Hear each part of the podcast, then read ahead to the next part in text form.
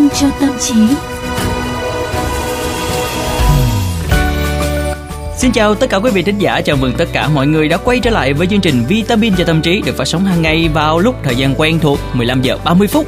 Vâng và trong phòng thu lúc này là Tú Nhân và Quang Quý Chúng ta sẽ cùng trao đổi những cái chủ đề thú vị trong cuộc sống các bạn nhé à, Mà Quang Quý này, ừ. à, thời gian hiện tại những cái mối bận tâm về dịch bệnh bên cạnh những cái mối bận tâm như vậy ấy, thì à, câu chuyện thi cử chọn trường chọn lớp của các bạn trẻ à, cũng được khá nhiều người quan tâm đấy nhỉ? Đúng rồi uh, không chỉ là khá nhiều người đâu mà toàn xã hội quan tâm tại vì trong cái lúc mà dịch bệnh như thế này thì các em bị ảnh hưởng bởi quá trình học tập rất nhiều nè ừ. rồi phải có những cái thử thách quan trọng mà phải nói đây là một cái bước ngoặt để các em uh, bước ra cuộc đời Chính đó xác. hoàn toàn có thể quyết định là tương lai học vấn sự nghiệp và cả cuộc sống của các bạn trẻ nữa à, đôi khi thì tú nhân cũng cảm thấy băn khoăn phải ừ. chăng là cái kỳ thi này có phần hơi áp lực với những uh, cô bé cậu bé tuổi teen 17 18 tuổi uh, vẫn chỉ quen với học tập vui chơi và cái sự chăm sóc bao bọc của cha mẹ thôi à, đôi khi các em hay nói đúng hơn là gia đình của các em đặt nặng cái vấn đề đỗ trượt quá ừ. thế nên mà khi nhận được kết quả không được như mong muốn thì các em sẽ bị sốc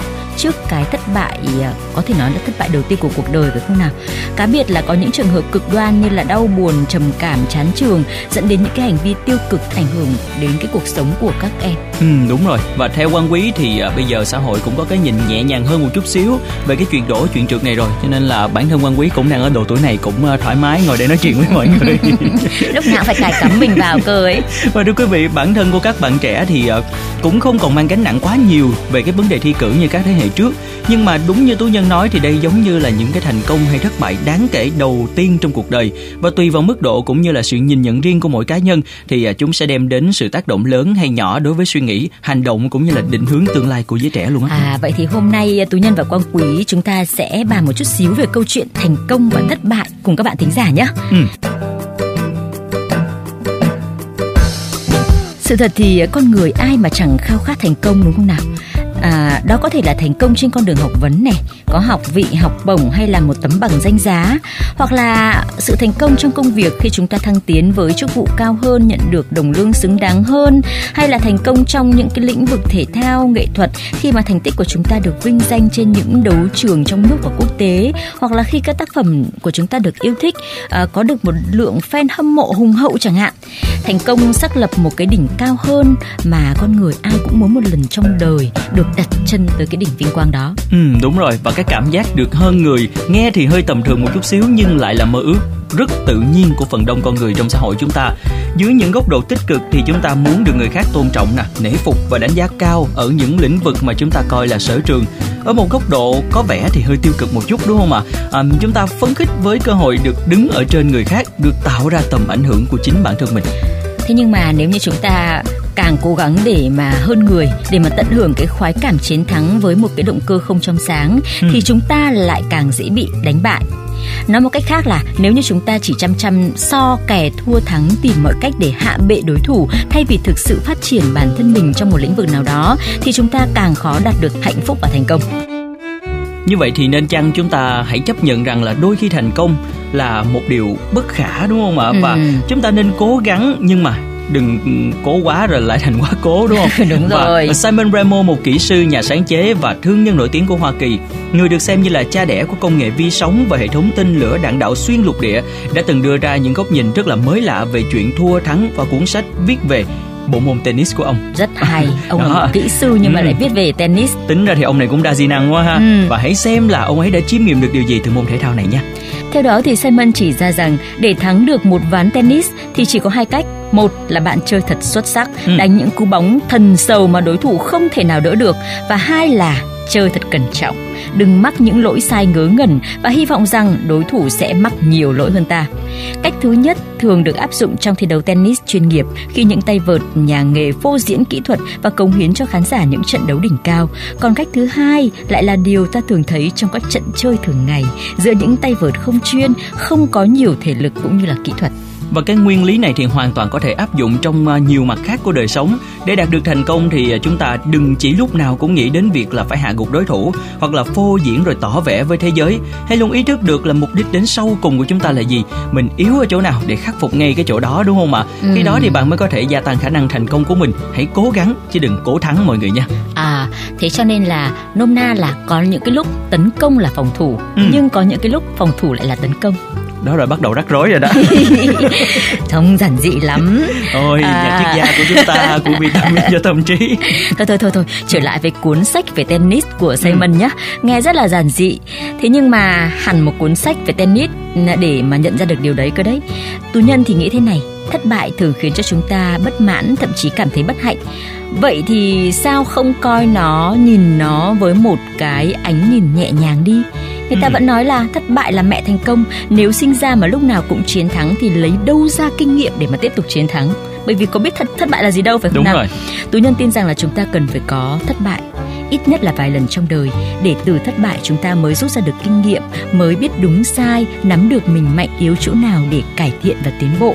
Mà cái chiến thắng vinh quang nhất là cái lúc mà chúng ta đứng dậy ngay chính cái nơi mà chúng ta thất bại. Ừ, trong một cái xã hội nhiều cạnh tranh và hoài nghi á, thì hãy trân trọng những người biết chấp nhận thất bại. Theo tiến sĩ Rob Fazio, thành viên hội đồng cố vấn của tạp chí Forbes, tinh thần cạnh tranh rất là đáng quý nhưng mà nếu nó trở thành nỗi ám ảnh, nó sẽ là tiền đề cho sự thất bại dài lâu.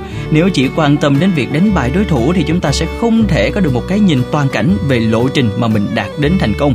Và cũng theo Fazio thì chúng ta cần áp dụng một số chiến lược thất bại để hướng tới thành công đó tôi nhật. À đúng rồi, cái này hay đấy nhá. Ừ.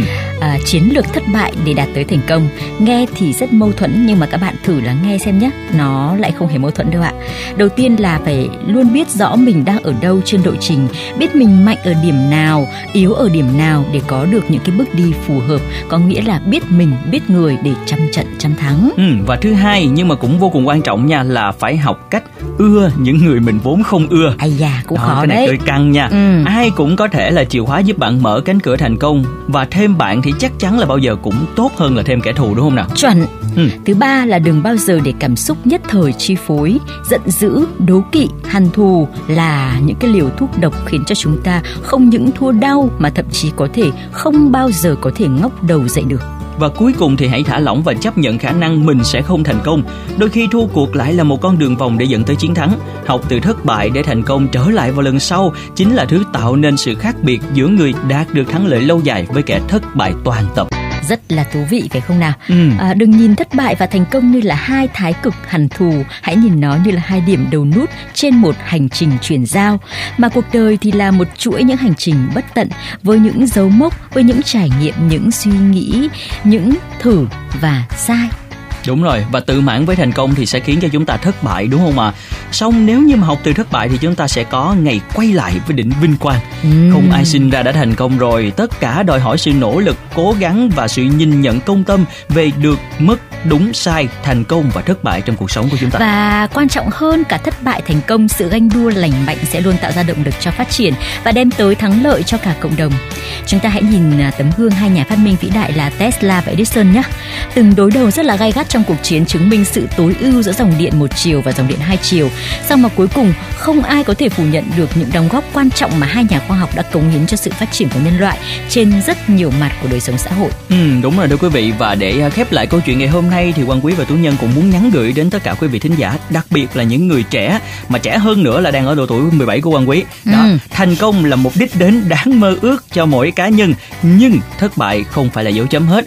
Quan trọng là cách mà chúng ta chơi cái cuộc chơi của mình. Hãy chơi thật hết mình thật thông minh thật đạo đức. Để thắng cũng là thắng đẹp mà thua cũng phải đẹp luôn mọi người nha. Chính xác. Ừ. fair play phải không nào? Đúng rồi và bởi vì thắng thua là lẽ thường tình chứ không phải là mãi mãi nha. Nhưng mà đừng ngủ quên trên chiến thắng cũng đừng buông xuôi khi thất bại. Bản chất của thành công hay thất bại đó chính là những động lực để chúng ta không ngừng học hỏi và đổi mới bản thân mỗi ngày mỗi ngày đó chính là cái liều vitamin ngày hôm nay tú nhân và quang quý muốn chuyển tới quý vị và các bạn. Và chúng tôi cũng rất là mong sẽ nhận được những cái chia sẻ đóng góp của các bạn cho chương trình nhé. Mời các bạn à, gửi thư về hòm thư vitamin cho tâm trí hoặc là các bạn comment trên fanpage vitamin cho tâm trí nhé. Và bên cạnh đó nếu muốn nghe lại những phần chia sẻ của chúng tôi để mọi người có thể là phản bác nè, đồng tình nè hay có những ý kiến thêm đúng không ạ? À? Thì chúng ta có thể là truy cập vào cái ứng dụng như là Spotify, Apple Podcast trên hệ điều hành iOS và Google Podcast trên hệ điều hành Android và gõ từ khóa là vitamin cho tâm trí VOVGT hoặc VOV giao thông. Còn bây giờ thì Tú Nhân và Quang Quý tạm biệt các bạn nhé. Chúng ta sẽ hẹn gặp lại nhau vào 15 giờ 30 phút ngày mai. Bye bye. Vòng đời cứ để quay vội vàng, dù nguồn sống đã sớm lụi tan. Đời người có khi mua phải những dối gian khi ngã ra cho lòng tham. Sự hào nhoáng dấu đi đau thương, giật mình thoáng thấy ta trong gương vỡ nát. Bởi vậy nên ai cũng cần giàu sang